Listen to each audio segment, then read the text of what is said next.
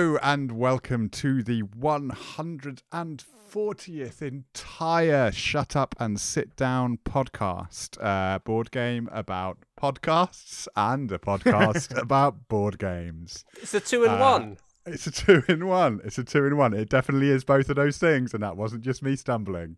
I am joined today to talk about the wonderful world of board games with uh, the wonderful Matt Lees. Hello. And the also wonderful, I'm going to keep them at an even keel this time and not pretend that one's Ah, more better thank than the other. Uh, we have Tom Brewster. Boo. Tom Tom Booster, more like. Tom Well, that is so. This is a level of rudeness that I'm not gonna cope with. I'm not gonna stand for anymore, gang. I'm a, I'm, a, I'm a team member now. I thought you were going to say this is a level of rudeness that I'm not used to, and I was like, I was ready to be like, "Well, excuse me, Tom. I think that's not true." Today, we're going to be talking about two games. We're going to be talking about Merchant's Cove, an asymmetrical, weird little puzzle game with a big bit in the middle and a lot of clocks, or at least one clock. Then, we're going to be talking a game that is about coffee and is about trading, and it is called incredibly imaginatively Coffee Traders, which is a sprawling mass of economic coffee bean mess And animals. and aminals. I forgot about the aminals. And uh, what are we going to be starting? What are we going to be starting with first, Tom? We're gonna be starting with Merchant's Cove. We're gonna have our coffee after our main Italian style.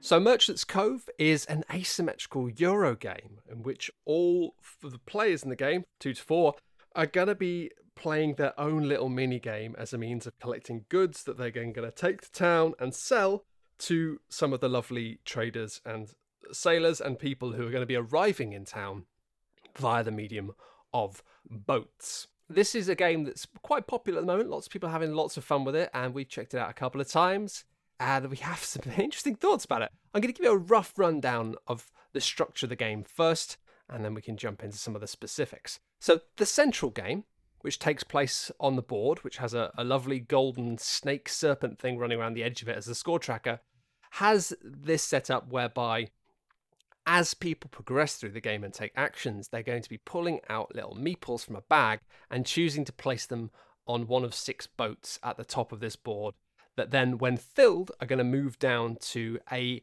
limited selection of dock spaces um, that are on uh, the, the Merchant's Cove.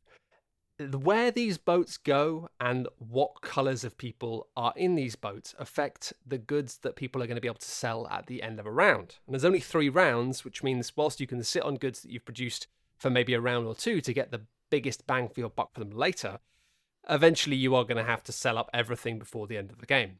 And the kicker is that if you can get a boat to land on the correct sort of uh, jetty, full of the correct sort of people, then the people are going to act as a multiplier for the goods. So there's four slots in the boat. If you manage to get all four of the people in that boat being little red warrior people, then you'd be able to sell red goods at that jetty for four times the asking price, which is super.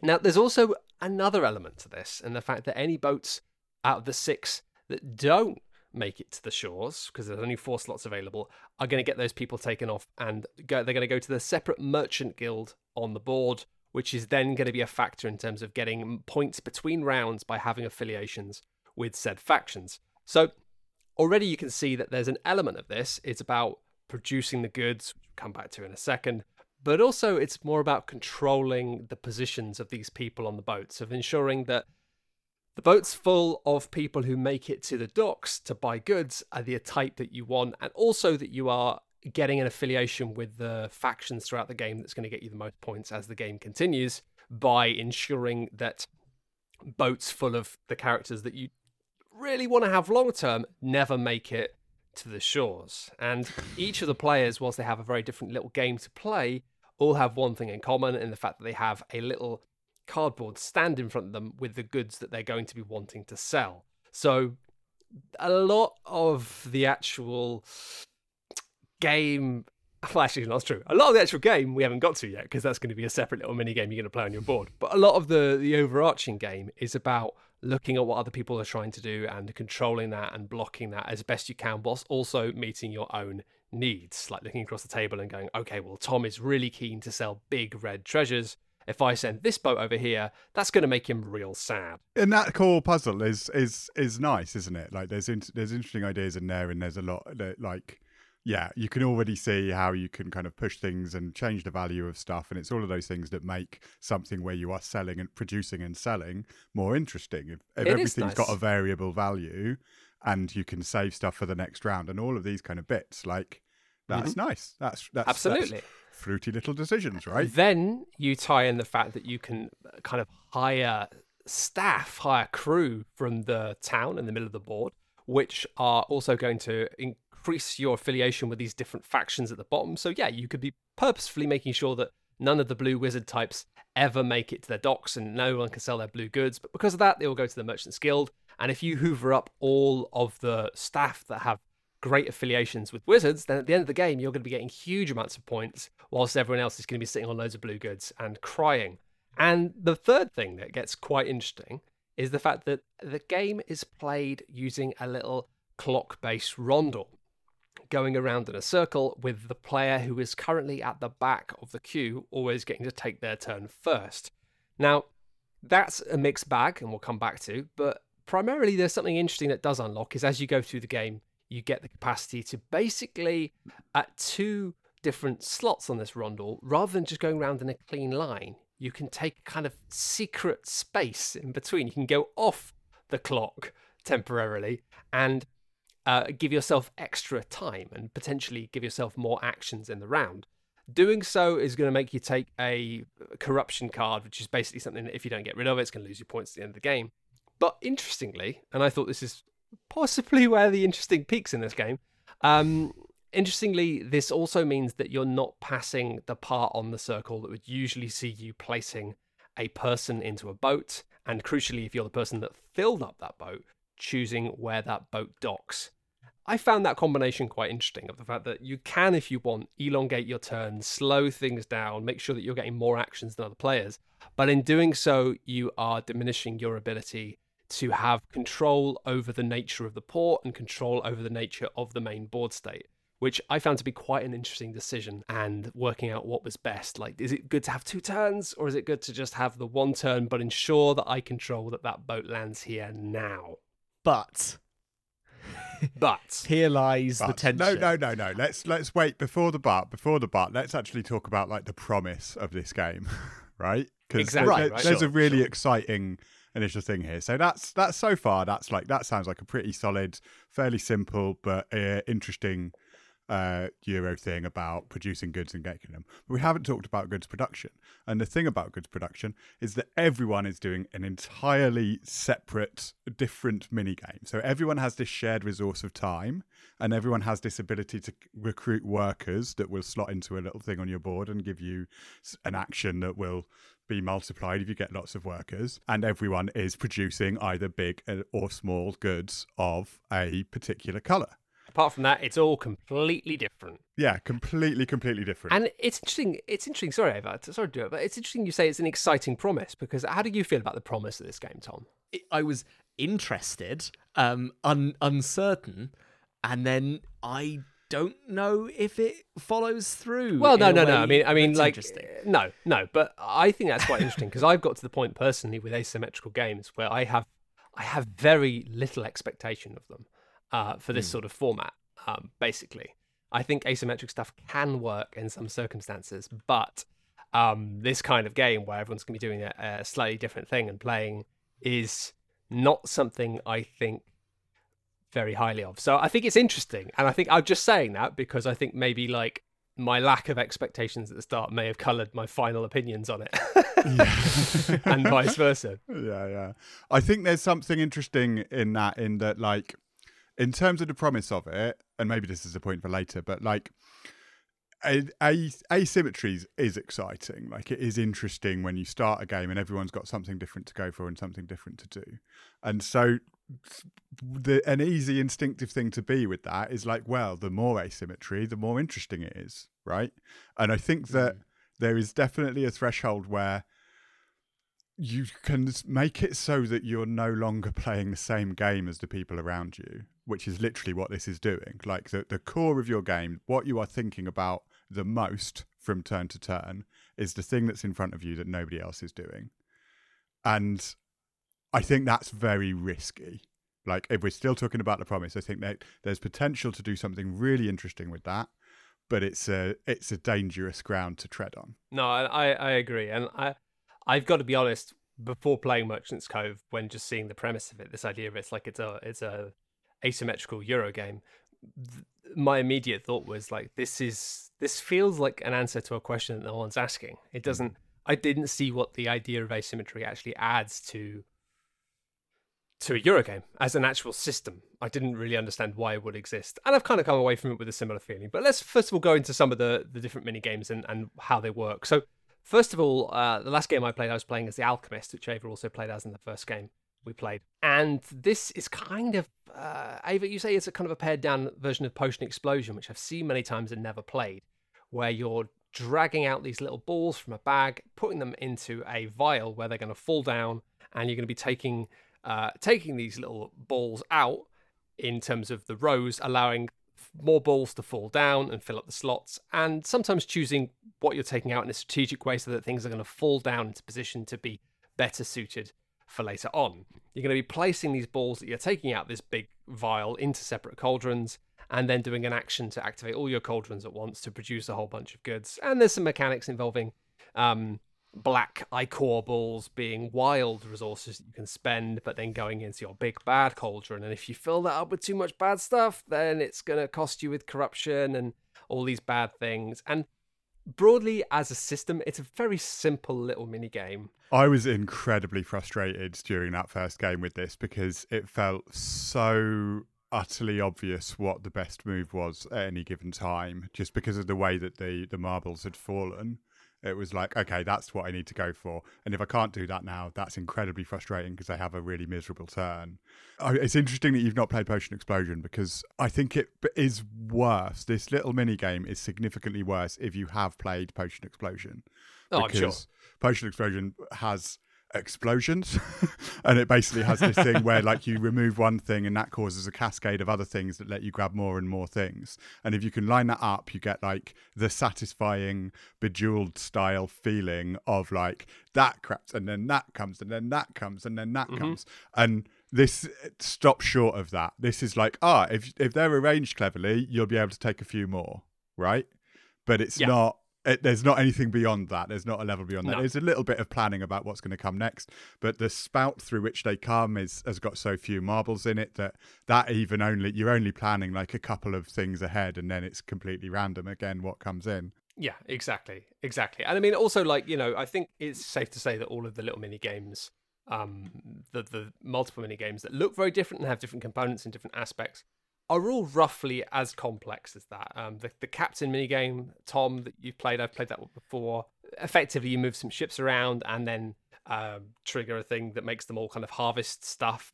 It's it's pretty simple. It's pretty basic, and the most fun thing about it is the fact that you occasionally get to spin a little uh, wheel thing a little that wheel. Kind of gives you a slightly randomized action, which is like it's it's a fun thing, but it's again, it's not there's not a lot to think about there, right? Yeah, I just I feel like so strongly that that is what damns the game is that often with this rondel system you can be waiting a while for your turn and that's fine i don't mind waiting for my turn in the game but then when it comes round to your turn what you do is so simple and so like piecemeal that i've i never had a turn that i was like that was satisfying i just knew that what you know for the captain mini game you've got boats you send them out and you fish stuff up. And most of my turns were just very slowly moving these boats outwards and then taking an action to fish and i knew what the result was going to be and then bringing them in. And mm-hmm. realistically i could have programmed that. You know i could have just said at the start of my turn i'm going to do this this this and this and then that's going to be my go. Because at the start of your turn, because you have to move these boats around really slowly across the course of a whole ticks on the rondel, you end up with a situation where you can't really plan ahead for what merchants come out on the boats. Uh, you get a rough idea and you can maybe spec into something, but then combined with that on the captain's board, you also have these face down treasures, whilst everyone else gets to take face up um, extra good goods, those those double size goods the captain is completely blind to those. So you can't plan ahead with what of those you're going to get. You can only plan on the small goods, which are worth less and are less exciting and they're less risky. And I, I, just felt this whole time that you've got this game where your own turns aren't interesting, and because you don't know what the other mini games are, other people's turns aren't interesting. Well, I mean, this is the so... this, is, this is the crucial the crucial issue for me is the fact that asymmetry in a game that's quite conflict high can be very interesting because you might not exactly understand what another player is doing or how their thing works, but by gosh, you are going to try and work it out quite quickly. you know, you you are going to have a very sharp eye on what are you doing, how are you doing it, and you might not need to know the specifics of it. Um, but you have to get a general gist just so you can see danger when it's coming. Whereas in this, there's no reason for me to understand any of what anyone else is doing. Um, it just so happened that I understood what Tom was doing because I played the, as the captain before. But at no point during the game did I ever look at his board. And I honestly think that the biggest issue in this game, by quite a margin, is the rondel. In the fact that this mechanic of having you being able to take little actions that mean you're more likely to get another action soon, or a big action that lets you take an action and then not get a go for a while. And, you know, I kind of don't understand why it exists in this form in this because it feels like they, they've even toned down the idea of that and the fact that really your options here are either do you want to move one space on the clock or two spaces on the clock. There's nothing that's really like three spaces on the clock in the game, as far as I'm aware. No, there, there isn't, but there's also like so the thing that I was playing in this round and that Tom played the previous game um, was the Chronomancer, who is someone who is able to infuriate everyone else at the table by being actually wait a second we're just going to ignore that rule a little bit because you get frozen time that means that you can decide to not use the full amount of time. So i had so much um uh, oh god i've forgotten the word. Uh, analysis paralysis? No no no. I mean i did but that's that's that's unrelated sorry. Um the so much agency over what I was doing and what I was doing with time and how many turns I could take at what time and what it, what was shifting with that, which did leave me with a bit more analysis paralysis. So I was slowing th- things down even more by having to think further ahead because I had pretty complete control over my board. Like both the things that you were playing in that last game are somewhat randomized, and there's a horizon of how far you can look ahead and think ahead. Mm. Um, whereas with my one, like actually, you have a lot of control and you're able to manipulate time, which means that I could not only be taking longer taking my turns, leaving you both stewing and doing nothing, and but also being like, ah, oh, actually, yeah, I'm not going to take two at a time now. I'm going to use some of this frozen time. So now I'm still on the same set. So it's still my turn. So I'm taking another turn. Oh, and that's got me some more frozen time. So I can go and just that I I remember being sat next to Tom in the previous game when Tom was being the chronomancer, and I remember getting so infuriated. Like not because, and partly that was because I was doing terribly, which I still don't know whether that is uh, me having random bad luck or me being like genuinely terrible at the game that I was playing. But with this sort of asymmetry, it's not just a problem if you don't understand people's games, but it is so easy to get incredibly salty about the fact that like it feels unfair and there's just no way to trust that. Okay, so we got bad grass is greener vibes from Ava. Tom, what are your what are your vibes? What's the flavor of vibes? I think the thing that I just bounced off the most was the way that you've got all of these systems and they have this allure of being potentially interesting, but ultimately they're just a little shallower than you'd want to believe when going into something that's promising this level of interactivity and asymmetry that this game is doing. But I think you, you raised a, a good point earlier, Matt, where you, where you were saying that it is also just quite a simple game. And I think maybe our tastes have gone to this point of being like, we like games that are complicated. But I don't, I still wouldn't recommend this to people who are just looking for a simple game because there's enough rules grit in no, there. No, I agree. Scare away like a family or something like that. I, I 100% agree. And I, I feel like that is the, the core issue of this is as you say is the fact that the, yes you've got this variety but within that variety there's not enough that's interesting. It's but then at the same time all of this adds up to have a complexity cost. Like it doesn't matter that everyone has their own little manual for playing their own little mini game. The fact is you've just added a boatload of extra rules into your game. So you've you've made a simple game much more complicated by simply having more rules um, but then there's no payoff. Anyway should we should we have a coffee, Tom? I think it's time for a coffee break. I was gonna say, well, that was all awful negative. Let's move on to something that, well, we'll see. um, let's talk about Coffee Traders. Uh, Coffee Traders is this latest big, massive, crunchy Euro game from uh, Capstone Games.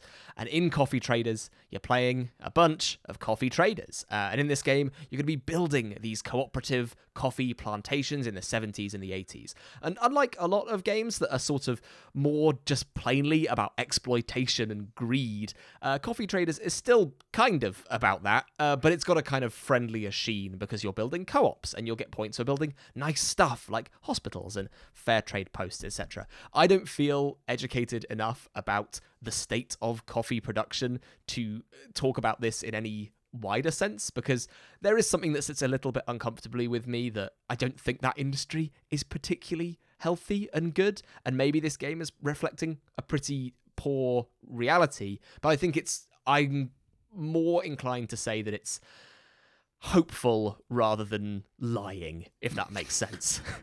Um anyway with that out of the way during this game, uh, you're going to be these coffee traders and you're going to play three years and each year is going to have these steps. They're going to have these steps over these rounds.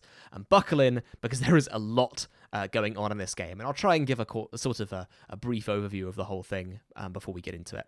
Um, so the first step on any on everyone's turn is the work phase where you're going to choose some actions and take those actions and they're mostly to do with building and running those plantations i talked about. And in short you're taking these little tiles off your board um, to place into spaces on the main board in different color coded regions like Colombia, Indonesia, and they've all got a different color and kind of coffee associated with them. And then each tile is going to produce more coffee in that region a little bit later on. But also, the more of them you have in a region, the more you're winning in this area control game for each region, which is a huge bulk of uh, endgame points. And the other thing you can do in this step is you can stock one of each player's plantations in a region with workers who'll make that coffee plantation produce uh, coffee. Or you can place donkeys, and this will let you place bigger, beefier plantations in that region, and this starts off easier and gets harder. Again, I'm glossing over a bunch of stuff, but we'll get there.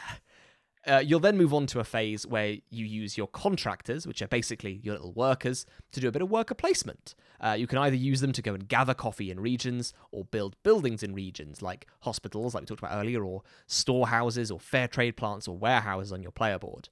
Um, but the other thing they can do, and this is probably the most crucial part of the game, is you can send your contractors out to the regions on the board to collect uh, coffee. And each region is going to dish out coffee based on how many plantations are in it, how many are producing that turn, and each contractor is sort of claiming a portion of that coffee to go into your reserves. But what's important here is that players can piggyback on your actions. So you might send a contractor off to go and gather coffee in Indonesia, and someone else might go, hey, I want to bring my contractor along too and piggyback. And they get to do that for free. You've got to pay, and they do it for free. You get more of the coffee, but you're splitting it between more and more people the more people that go. So if a region produces eight coffee and there's just one of you, you get all eight. But if there's two, it's four each, and so on and so forth. Um, that's most of the turn structure. That's the most complicated part. You do this work phase where you build plantations, and you do a contractor phase where you go out and gather coffee. You'll then put that coffee on your little ledger on your board, and then you'll maybe use it to fulfill contracts, which are these big, bulky contracts that you need to sell them a lot of coffee and you'll get a lot of points and stuff for doing those. And there are milestones, which are like objectives. And there's also tons of other stuff that I haven't talked about, but I'm sure we'll get into as we I mean, talk about yeah, like the, the- game the- as a whole. the crucial thing is if you haven't followed Tom's explanation of the game there, then it's fine because you could have followed Tom's explanation of the game with the full board and the game set up in front of you, and you might have got it, but you still would have been breathing out of your mouth quite heavily. It is, it is. It's a heavy breather. of a, it's a hellscape. It's a hellscape of, of things, and and it's a very attractive one. You've got lots of nice Mm. squares and and cubes and things. the colours are lovely. I really like the colours. It, just, it does pop off the table. It does. It's a colourful, uh, pretty gorgeous looking thing. Um, and it is quite intensely. the the weight of game here is kind of similar to something like another big popular capstone game that we reviewed a while ago called Pipeline. Like that is also a big crunchy game that has very sleek graphic design, um, or very some very sleek and very colorful presentation. But it's it looks like a spreadsheet, and it is a spreadsheet. This game isn't trying to fool you that it's kind of cuddly and nice. It is very much a game about placing things and doing maths and crunching very, very hard to squeeze out results. I don't even think Ooh. that, that this game is like a spreadsheet. I think that's kind of partially the issue. Is the fact that your little personal player board is set out like a ledger, so it's literally like a little piece of paper with lines and squares and crosses, and that is all very neat and all relatively like understandable.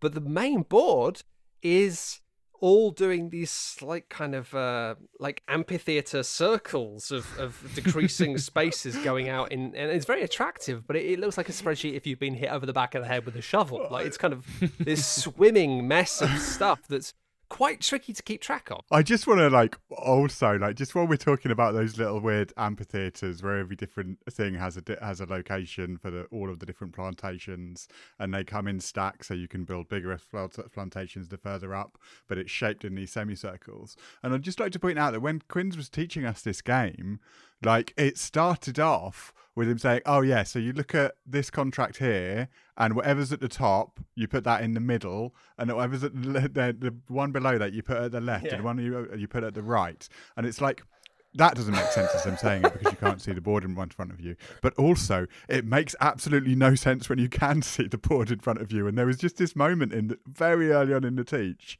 where like something incredibly simple was just like Quinns, what are you even talking about? What the how is there a middle? Like there's there's three lines here. They're all in different places in each of the boards, which looks really lovely, but means oh, I don't know. It was it was a moment that I felt had a like foreboding foreshadowing over it. And the fact that they've managed to squeeze so many um uh, so many little bits of juice out of all of the beans of the theming of you know you've got the the Sumatra track which is going to be uh, like having all different types of coffee getting leveled up to certain levels, and if you get them all past this level, it's basically wait, wait, like wait, wait, wait. We got you can't call it the Sumatra track. You got a it, first of all, it's it's called the monk track. Uh, secondly, it's the monk track. It's, Sorry, the, yes. it's the Arabica track. And you're getting confused because the Sumatra track is where the civet cats live. yes, of course. You, you have civet cats, and by placing civet cats in the Sumatra zone, you're going to be able to get wild beans at the end of the round. It's just this is what I mean is that there is so much coffee in this game in terms of like, well, where can we put more coffee into this? Where can we put more things about coffee into this absolutely astounding sprawling system?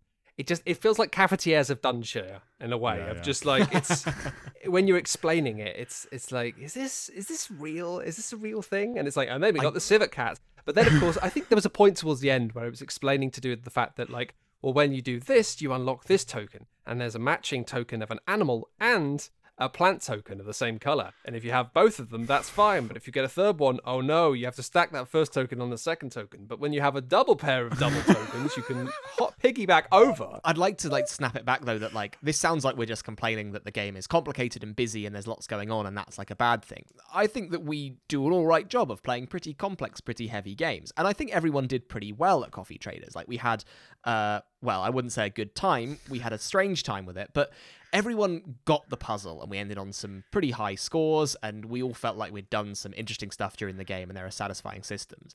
I The quite problem liked is- it. I quite liked it. Like, Yes. I, yeah, yeah. I, I think there's a lot to like there. I think that it's hugely complicated and there's tons going on and it's very crunchy.